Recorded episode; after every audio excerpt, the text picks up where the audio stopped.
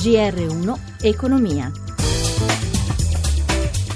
Buongiorno da Stefano Marcucci, la crescita nel 2017 si attesterà all'1,3%, è la nuova stima di Confindustria al rialzo rispetto allo 0,8% previsto in precedenza. Nel 2018 il PIL salirà invece dell'1,1%, il miglioramento dei dati è dovuto, secondo Viale dell'Astronomia, all'aumento dell'esportazione degli investimenti. In particolare sugli investimenti stanno avendo effetto gli incentivi fiscali sugli ammortamenti per le imprese messi in campo nelle ultime due leggi di bilancio. Non bisogna però dimenticare che tra, dis- che tra disoccupati, part-time, involontari e scoraggiati il lavoro manca a 7 milioni 700 mila persone nel paese.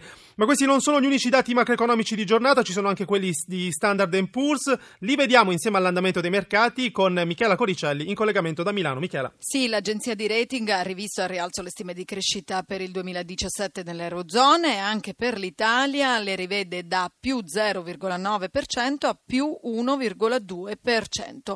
Milano reagisce bene a tutti questi dati, lima le perdite, in questo momento il Fuzzi Mib cede appena lo 0,15%, Londra meno 0,21%, Parigi meno 0,51% più pesante, Francoforte a meno 0,67%. I titoli migliori a Piazza Affari sono Unicredit più 1,42%, Intesa San Paolo più 1,31%. Invece il titolo più pesante è Uxnet a Porte meno 2,5%. Oggi asta di titoli di Stato, il Tesoro ha assegnato tutti i 6,75 miliardi di euro di bot a sei mesi offerti, tassi ancora in discesa, nuovo minimo storico, da, ehm, il rendimento medio è sceso a meno 0,372%. L'euro si rafforza ancora ai massimi da agosto dello scorso anno anno si scambia un dollaro 13,58, lo spread in leggero calo e infine l'oro ancora su 1252 dollari. Lonciali nello studio.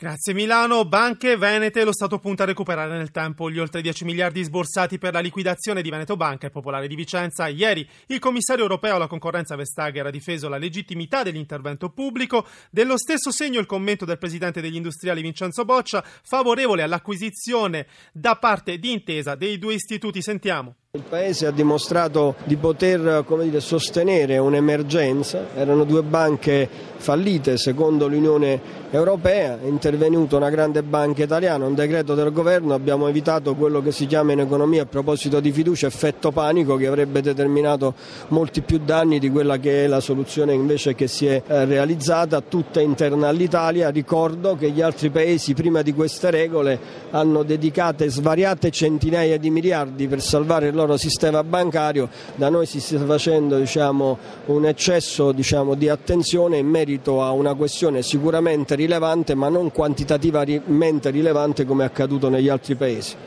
Aumentano le aziende con imprenditori stranieri secondo il rapporto realizzato dal Centro Studi Intesa San Paolo in collaborazione con l'Università di Parma. Sentiamo allora Serena Fumagalli della Direzione Studi e Ricerche dell'Istituto intervistata da Gelsomina Testa. Ne sono diversi i risultati interessanti che emergono dalle nostre analisi. Viene confermata la rilevanza dell'imprenditoria immigrata nella nostra economia, un fenomeno in crescita, un modello nuovo di impresa che è un modello di impresa ibrida caratterizzate da un consiglio di amministrazione eterogeneo eterogeneo in termini di nazionalità, per cui abbiamo soci del Consiglio di amministrazione che sono nati in uh, paesi diversi, almeno uno di questi nati in paesi emergenti. Sono proprio le imprese ibride un elemento di novità uh, rispetto alle analisi precedentemente fatte, perché comunque danno appunto idea uh, di un fenomeno estremamente articolato e complesso. Di queste aziende, quale comparto ha avuto più risultati? Abbiamo analizzato le performance economiche delle imprese italiane straniere ed ibride